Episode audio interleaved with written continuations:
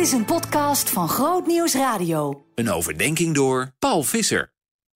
We hebben gelezen over mensen die vanuit Jeruzalem worden verjaagd, verstrooid en eigenlijk tegelijk daarmee ook als zaad worden uitgestrooid. In ieder geval, het evangelie krijgt daardoor een steeds breder bereik.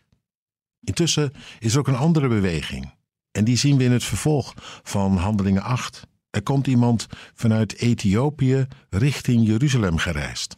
Op zoek. We lezen ervan in Handelingen 8. Vanaf vers 26. Een engel van de Heer zei tegen Filippus, die werkzaam was in Samaria: Ga tegen de middag naar de verlaten weg van Jeruzalem naar Gaza. Filippus deed wat hem gezegd werd en ging naar die weg toe. Net op dat moment was daar een Ethiopiër, een eunuch, een hoge ambtenaar van de Kandake, de koningin van Ethiopië, die belast was met het beheer van haar schatkist. Hij was in Jeruzalem geweest om daar God te aanbidden. En zat nu op de terugweg in zijn reiswagen de profeet Jesaja te lezen.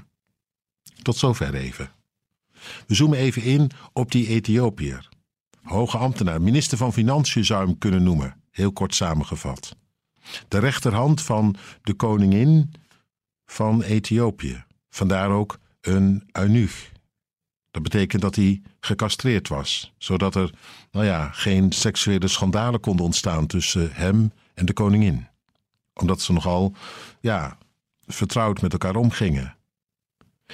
Hij is naar Jeruzalem afgereisd, dat is apart. En dat met een bedoeling, om God te aanbidden. Dat is nog aparter. Hoe komt die man erbij? Dat weten we niet.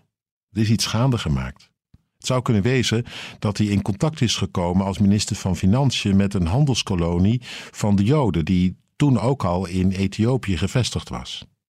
En dat hij daar op de een of andere manier in aanraking is gekomen met het geloof wat zij hadden.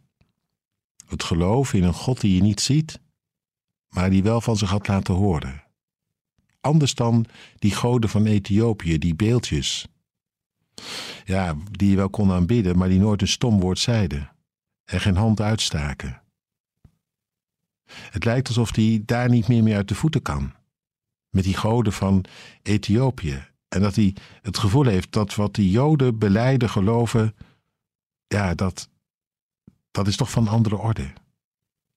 Tegelijk is het ook apart als je bedenkt dat die man gewoon natuurlijk uh, goed in de slappe was zat, een prachtige positie had. Je zou bijna zeggen: ja, wat moet je dan nog meer? Ja, toch kan ook dan de onrust toeslaan. Geloof is echt niet iets alleen maar voor mensen die in de shit terechtgekomen zijn.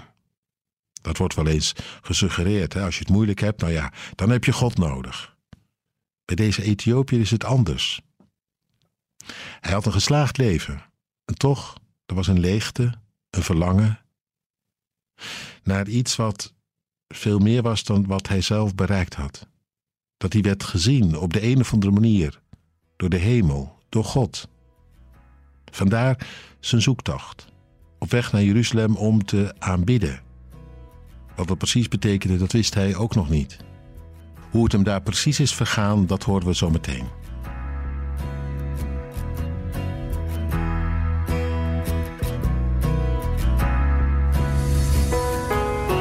Meer verdieping? grootnieuwsradio.nl slash podcast